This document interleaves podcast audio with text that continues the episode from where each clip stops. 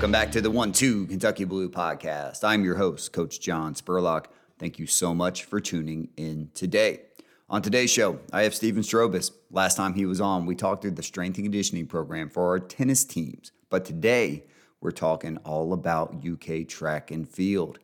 Strobis breaks down his thoughts for each one of the event groups, and he talks through the dynamics of working with several sport coaches for essentially one team. Like always, I hope you enjoy our conversation. All right, so let's jump right into it. So why don't you break down the different groups that you work with on our track and field team? Yeah, so the way that we just have it organized out, because we have one hundred ten athletes, is we kind of organize lifts out by coaches. Um, that's Coach Green, who works with our women's long sprints and hurdles. Um, there's two or three men's hurdlers in there, but he works with the long sprints hurdlers for the women's side. Coach Anderson, who we just hired this last summer, who was previously at T C U, is our men's sprint coach. So anybody, you know, four hundred meter, two hundred meter, one hundred, that's a male, is under him. Coach Marvin Gibson, our other new coach we just hired, which is from Clemson. He just does all of our women's short sprints. Uh, Coach Grimes, who does triple jump, long jump, high jump, pole vault multis. Coach McBride for all the throwers, and then Haken, who does our cross-country distance. So those are how it's kind of organized out, and each of those coaches has a program. Um, we don't necessarily dilute, except for Grimes, with the different types types of jumpers. Um, but from there is where we organize out who's doing what, when, um, and, and what the goal is for their programs. Gotcha. So what's the so what's the cutoff between short sprint and long sprint? Uh, for, I mean, for me, in terms of, especially when I'm programming, anything above two hundred is going to be a long sprint. Yeah. So that's four hundred, eight hundred. And then obviously you have your milers, maybe your fifteen hundred people. Um, but yeah, two hundred, one hundred sixty. And then technically the one ten and one hundred hurdles are sprinters. So two hundred sprinters would be in the long sprint category. So, so like, that would be the cutoff. Yeah. So, okay. So, any, so once you get into the four hundred distance, this distance, then you become a long sprinter. Yeah. And that's kind of how they're organized with the coaches and my programming as well. So, so that's a lot of different groups. So, and we'll get into it with the uh, different coaches that you got to communicate with, but what does the lifting schedule look like for you on a, let's even tackle it from a weekly basis. Like when, how often is each group lifting? Is it similar? Is it completely different? What does that look like? Yeah. So I think the biggest thing that changes is our eight hour to twenty hour transition. Um, all of our sprinting, like running related events outside of our distance athletes, go from two lifts a week to three lifts a week. Um, what those times are at or what days those are on does switch. So right now we're pretty prominent two days a week, Tuesday, Thursday mornings. Um, but we will switch to Monday, Wednesday, Friday mornings at the twenty hour transition, which is actually next week. Um, we do have one group, which is the men's sprinters. Coach D A, Daryl Anderson, is very big on lifting after practice. So same idea, they lift twice a week. They're going to swap to a three day a week split, um, starting in twenty hour. The rest of the groups, which is the throwers and the jumpers to that capacity, are almost always two days a week. Sometimes we'll throw a third day in there for either group, and that's going to be like a circuit style workout, sometimes based on recovery, if we have the time, if they have a, a meet or whatever. And then Haken's group for distance cross country is always twice a week, unless there's a meet and they have to travel, but we stick with twice a week for them. Makes so. sense. So kind of going off that, you have Haken's who, who's on the distance side. And then obviously you have all the sprint coaches as well. And then even on another extreme side, you have McBride with the throwers. That's a completely different animal. What's the dynamic like with working with that many sports coaches with essentially one team? Mm-hmm.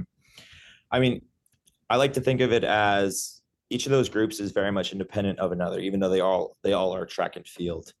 Um, it's just, it helps me stay organized that I'm not having to like sell different things to different coaches. But for me, it all kind of runs through Coach Green. He's obviously is our head track and field coach. And so his say is kind of final, you know, if he wants to make an adjustment or if he thinks something, I'm very much going to listen to it, the coaches as well. Um, that doesn't, that's not something we run into, but from that standpoint, you know, communicating with them individually is, I wouldn't say it's necessarily a challenge because we we communicate very well and very frequently. Um, I think the biggest thing that is a lifesaver, and it's just something that helps a ton, is most, if not always, especially if, unless it's a voluntary lift, the coaches are at the lifts. They come and watch, they just bring energy, they like to be there. Um, and from a communication standpoint, that lets them be there to ask questions, see what the lifts are, um, you know, I can talk to them if they have adjustments or anything. Like, they're just always coming through the weight room, which essentially is my office. So it's very easy to frequently communicate with them um, daily or weekly or whatever it is. Makes sense. So let's let's break down one group and let's talk about it's that group's emphasis for this off season. And you're, I mean, you said you're about to get into twenty hours, but we're coming to the, we're about a little over halfway through October now. Um, so they've been with you for a while, but let's start with Coach Green's group. What is the emphasis for his group in the weight room? And then we'll kind of dive into what are your big rocks that you're doing with them. Yeah. So with, with Green's group in particular, um, he's very big on just a volume-based approach. Um, track and field has a very long off season. And so from that standpoint, we obviously, as, as most off-season programs go, we start higher volume and we work into higher intensity, but we try and hold out that volume through whatever methods we can, whether that's tempo training, doing cluster sets, uh, things like that, because we're of the firm belief that volume training works a little bit more in that postural component, also in terms of them being able to hold positions. And when it comes to positions, whether it's hurdling or sprinting, um, it's more so the case of it's not always who's the fastest on the track, it's just who doesn't break down first, so to speak. And so just through our work and his experience in track and field with, you know, thirty plus years at this point, um, it, it seems to be a, a good case that athletes that get that volume base under them in the off season have a lot easier time holding positions, being in better postures. You know, a great example is Abby, Abby Steiner. Um, she does really well with volume based training because she is extremely, extremely strong. She's very, very fast, as we know. Um, but she usually will take off and you see her in races completely just like running down the competition because she does not break form. She doesn't break down in the last forty meters of the two hundred, let's say. Um, and that's a huge component for that. So I think in the off season, that's where we're going. Big main movements for them. We do Olympic lift pro- a lot with track and field in general, but the, the big lifts, whether it's front squat, back squat, hex bar deadlift, um, are single leg movements that we implement. Um, we're doing a lot of volume with that. And again, it's it's for an aerobic effect because track and field is a very conditioning based sport, but it, it's to work on, you know, hypertrophy, but but work on making them be able to hold positions or know positions and be where they're at. So that's that's Green's huge thing. That's my big thing with them. And it's been really successful. So starting with the, let's go back to the Olympic lifts. So clean, snatches, jerks, all of the above. So uh, we do, we're, we're, we stick with the cleans and the snatches. Um, our track and field teams, we do a lot of like overhead pressing. So I don't want to like overload the overhead component with doing a, like a jerk or anything like that. It's also just, they're not an overhead sport. With that standpoint, um, we go one and one. So on our squat days, we'll do our snatches. On our hex bar days, we'll do our hang clean or clean or whatever derivative it is. And that pretty much stays throughout the entirety of the year. I don't, I tell this to every recruit, every coach, every athlete that comes through. We don't really change a lot of what we do, just how we do it. So an example is we start the year doing hang cleans. Then we go to like a tempo-based kind of floating clean. Then we go to cleans off the ground. Once we get into the end season, we go back to hang cleans. Then we do hang cleans or do box cleans. So it's just still the same movement, different derivatives though. And in my opinion, it builds quality, but it also just keeps things very simple for the athletes and for me programming wise. So whether it's cleans or snatches, we're following that kind of standpoint. Um, and they're a huge part of our program in terms of U K Olympic strength, but also just track and field. The the cleans and the snatches are very, very normal, I guess is, is a yep. good way to put it for, so for those athletes. If those are the big rocks, what are some of the little rocks for you? Like, are you diving into hamstring, um, yeah, hamstring health and all that? What other things yeah, are you and- working on? What's really, really good is, is the, our training staff that we have is a very like rehab focused kind of weight room minded group. And so Taylor, who is our, our athletic trainer, senior athletic trainer for, for track, is constantly bringing them into the weight room, having them do stuff with weights, um, whether it be like our sore neck roller. She's a huge, I'm pretty sure every sprinter here at some point or another does like hamstring rollouts with her. Um, And those are kind of just like the normal trouble areas, the places on the body that get a lot of strain, whether it be the bottom of the foot, the ankle, um, the front of the leg, the hamstring, popliteus, or even the hip flexors. Like those are huge parts of any sport that sprints a lot. Um, but with track being so linear and being such a forward to back kind of sagittal plane sport, we really work on just making sure that they get extra movement in throughout the hips. We're constantly doing things like ninety nineties for the hips, doing, you know, hurdle rotations, things where we can really like open up joint spaces and not just have it be so forward to back. Um, so really just exposing them to things like that. It's not necessarily a loaded exposure, and so to speak, but where we can get them to move a little bit more is our, is a huge like small rock for us that we're constantly doing. And then more than anything, just putting them in positions where they have to hold force. So things like isometrics, wall sits, uh, hamstring holds, right? Where you're doing either a rollout or a banded hamstring curl, and you're just holding it and getting a ton of force through that hamstring. Cause sprinting is, we, we all agree, sprinting is very, very intense. So that hamstring, that knee, that hip, they have to be able to withstand a lot of force. And we get that through squatting and Olympic lifting, but we can really isolate it through our accessory movements as well. So if that's a general breakdown of Coach Green's group, the pretty much the women's long sprinters with the male sprinters, with the women's short sprinters, is it similar? Are there any major differences between those two groups with what you're doing them with them in the weight room? I would say the only big difference is once we get to the end season is just kind of the accessories that we're, we we kind of implement. And from that standpoint, it's really just, I'm very big on putting some form of mobility, kind of corrective exercise style in my accessories when we're in season so that we can get really good work in. It might save them a trip to the training room, which saves my athletic trainers time. Um, so depending on if they're a hurdler or a sprinter, they might get something different there, but they're still very much following the same template of squatting earlier in the week, doing hex bar deadlift to get that taper effect, really, really getting high force production. Um, they're, they're pretty similar programs across the board outside of the correctives, maybe the accessories a little bit. Now going into our jumps groups, Coach Grimes groups, they, they spend a lot of time outside the weight room. Why don't you kind of talk through their program and what they do with their chop wood, carry water days? Yes. Um, well, what's great is that Coach Grimes is a very biomechanics and focused coach. He knows the body extremely well. He knows the events that he works and how they affect the body and positions that we need to be in. And so from that standpoint, we work really, really well together on making sure that our big rocks in the weight room, whether it be single leg work, like step ups, doing things like quarter squats for the force absorption component, um, we're very much on a good page of, of what needs to be done and when it needs to be done. Um, with the chop wood carry water part though, Uh, we really, really cover, and those are our circuits that we do for everyone listening. Those are kind of Monday, Friday mornings, you know, six thirty a m We're out on the turf. We're carrying things. We're doing sledgehammers. We're throwing med balls or sand bells. We're flipping tires. And that's really to get an aerobic effect, you know, very early off-season conditioning, but it's also to kind of just implement postural training. You know, when you're carrying something that's really heavy, you've got to set the shoulders back. You've got to have the hips underneath and set. And it's not for a standpoint of like, if they're doing it wrong, they're going to feel it, but we can really coach those positions up just by naturally seeing the movement. So if they want the movement to be efficient, feel good, and feel strong, they're going to have to be in good positions, mostly with just the hips and the spine and where we're at. From that standpoint, we transition that into the weight room. And that's a huge focus throughout the entirety of the year is a, I guess the, the way we explain it to the athletes is like the bucket analogy or bowl analogy with the pelvis, where if you're tipped forward or tipped back, we want to be tucked underneath, rib cage closed, and that sets not only our body in a balanced state, but from a force production, force absorption state, that's our most optimal position. The analogy Grimes uses is rebar, like with a concrete building, and that's our that's our bone structure. And so whether you are doing a high jump, a long jump, if you're pole vaulting, or if you're one of our multis athletes, like that's a very fundamental position to exert force to do your, your event.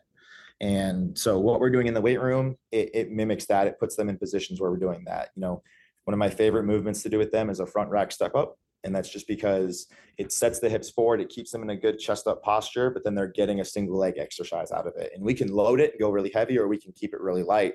The movement is still going to look very much the same because they're forced into that postural position. So they uh, they transition. They they don't really start the year lifting. And then as we get into twenty hour, in fact, we started it this week, we start really kind of implementing the Olympic lifts, the strength training. But with them, because they don't necessarily enter the weight room as early, the big thing is not playing catch up, but making sure that they're getting in what they need to do. That way, once we hit the season, they're good to go and they are just ready to rip.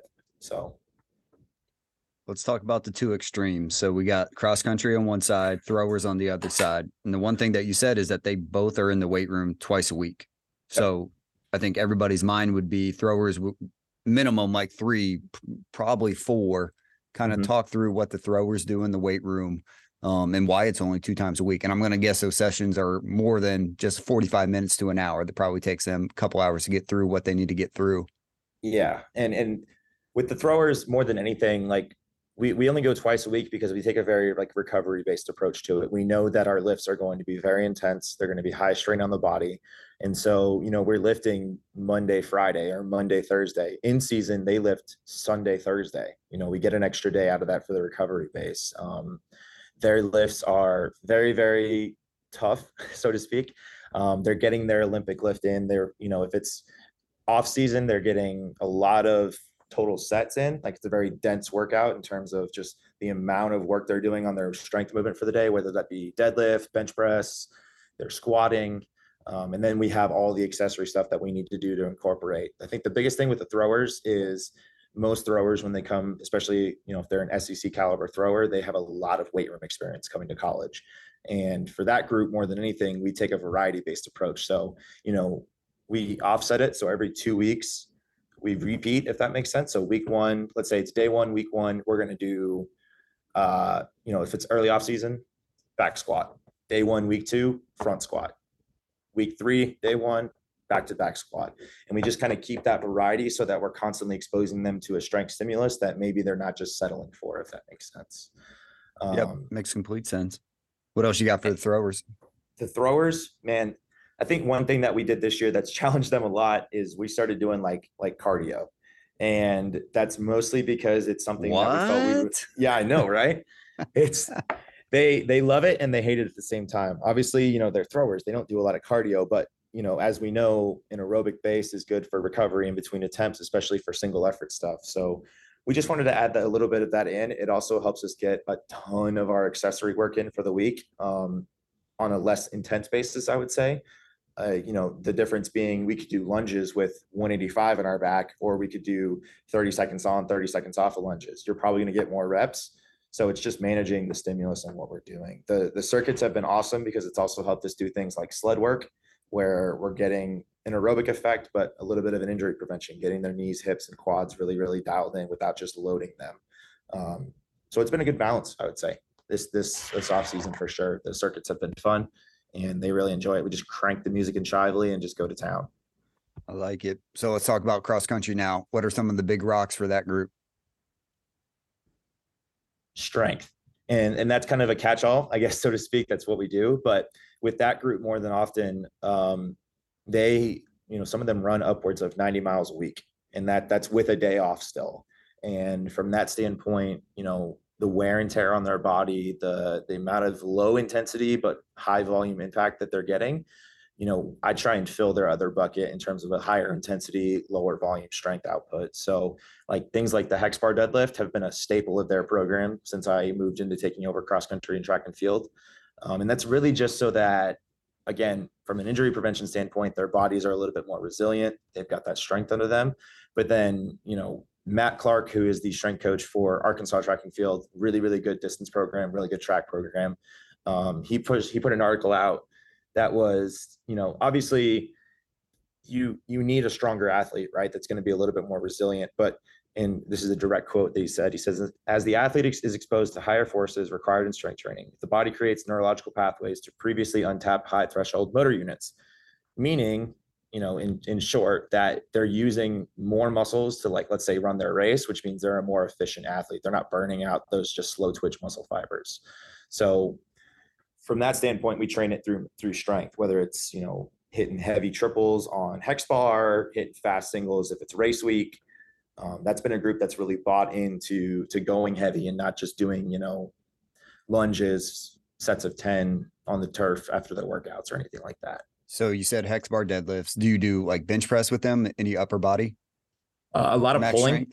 We yeah. do a lot of pulling, and that's mostly because with with it being a running based sport, they're sometimes a little bit hunched over in their posture. So we do a lot of work through pull-ups, chin-ups, rotator cuff work, uh, rows and things like that to, to work on that post shoulder.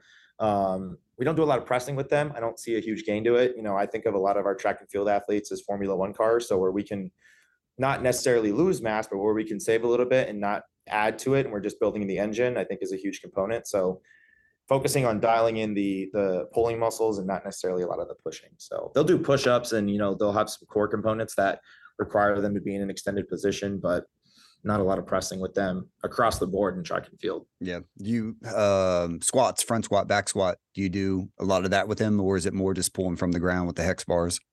We we'll do a single leg squat. Okay. Um, it's, it's mostly because we only have the two days a week, and, and the team as a whole isn't necessarily super bought into loading a squat super heavy or, or doing a lot of volume. You know, they don't want to be sore, no. this, that, and the other. So we kind of came to the conclusion that a good single leg squat and then a good double leg pull is a good balance to kind of get us to where we need to be from a strength standpoint. So, and with it being running and the strain on the hamstrings and, you know, what, what they need out of their sport, having the pull method be the heavier, more intense is kind of my goal. So, so you talked about the volume. So some of the runners are getting up to like ninety miles per week. Talk through, and it doesn't need to be exact, but like cycle one, the cycle two, the cycle three, what does the volume look like? And let's just do a hex bar deadlift. Do you start with like eights and sixes and then go to fours and fives? And then third cycle, it's more, you know, triples or under, or do you just stick around that five or less rep range because you don't want to add a ton of volume onto them because they're already running so much? Mm-hmm. Yeah, I, I we start the year out at fives um, with the hex bar, and from there we taper down. Very simple, you know, five, four, three, two, one, depending on when S E Cs is. Um, we're bumping the intensity up and down, so we might spend two weeks at fives, two weeks at fours, two weeks at threes, two weeks at twos, two weeks at ones. If it's, you know, straightforward, very simple. If they're an athlete that maybe doesn't need to taper, but it, it's really just getting them exposed to a good linear progression. And a lot of them haven't done that in their training. And so like the younger athletes that come through that don't have a lot of weight room experience, they get strong as heck. And it's awesome. And then, don't get me wrong, it's, it's not anything crazy, but you have a girl like Chad Ochocinco's daughter, she's training with our cross country group right now. And she could probably barely pick up one sixty-five for maybe one or two reps. And the other day she hit two ten for four.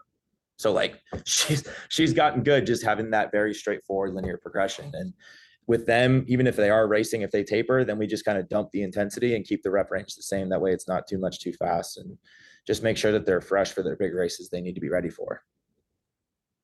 Awesome. That's a lot of great information. Let's kind of, and I don't think you need to go through every group, but what are some of the performance tests that you do with them, if any, like K P Is in the weight room? Because I know whether it's swim or track, really determining whether they are prepared or not to compete in their sport is different than like a volleyball or a basketball or a baseball, because it's really like who can lace up, put their foot on the line, and get from point A to point B the fastest, or for the throwers, who can throw that object the furthest. Yeah. That's how you know who is going to be your, your crew that you're going to bring with you to whatever meet or competition you're going to. Yeah. So, and this was something I started up uh probably my first year with track and field, especially on the back end of it, my first off season I had with them.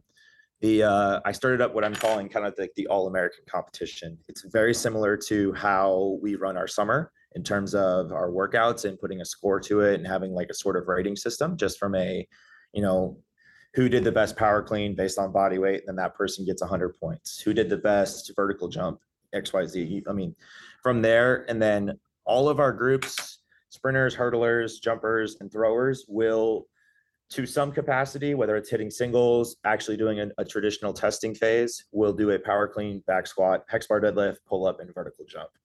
Um, we we would include broad jump in there, being that it's a very horizontal based sport, but we just kind of don't have the time because we're usually doing our testing phase around dead week, finals week. So that was something that we kind of just snipped out from a standpoint of where we can save, you know, and they like vertical jump better. So that was kind of just, you know, worth the buy-in investment. Um, from there, that's that's our testing phase. So we're obviously getting their performances, but then you can rate them out based on event group, based on the entirety of the team. And last year, what we did that was really fun was uh, I, I basically crowned like most athletic across the entire track and field team. So who did the best across, you know, power clean, squat, hex bar deadlift, pull up, vertical jump. And what was funny was that it was actually two athletes that were dating. So they were they were pretty happy about that. Um, The distance team is involved in that. They don't do power clean or squat, but they do the hex bar, the vertical jump, and pull-ups. Actually, pull-ups, again, huge part of their, their upper body training. So they get to kind of get ranked within their own, which is still fun for them. They like to compete. They're all competitive people. Um, and it's, it's, is cool to see kind of where they stack up with, with the rest of the track team as well. You see some, you see some surprises. Uh, that's awesome, Strobis. That's pretty much all I had. You got anything yeah. you want to add? I mean, no, I think that was, that was really good. I think with the testing phase stuff, like when I started working with Coach Green, I, I kind of let him know that my goal for track and field in general is higher, further, faster. And I stole that from a Marvel movie, but I'm, I'm going to run with it anyway, is that my job is to help them jump higher, throw further, and run faster in that order. So when it comes to our training, whether it's very basic linear progression, if it's maybe a little bit more undulating in the in season, what can I do to help them be more prepared to jump higher, run run faster, or throw further? And kind of that is the cornerstone of my programming when I'm working with my athletes, um, making adjustments, whether it needs to be individualized, event group wise, or anything like that. So, and sticking to that cornerstone has been a huge part of, you know, working well with track and field and, and taking on that, you know, it's one hundred ten athletes, but if you're just trying to help each athlete do their one thing that they need to do better, keeps it really, really straightforward and simple. So straightforward and simple. That's what you need. Yep. Keep it simple, just not easy. Awesome. And that is our episode for today. I hope you enjoyed it. I plan on continuing these programming talks at least a few more times. And like always, if you have any feedback or questions, don't hesitate to email us at ukstrength at u k y dot e d u. Thanks, and go Cats.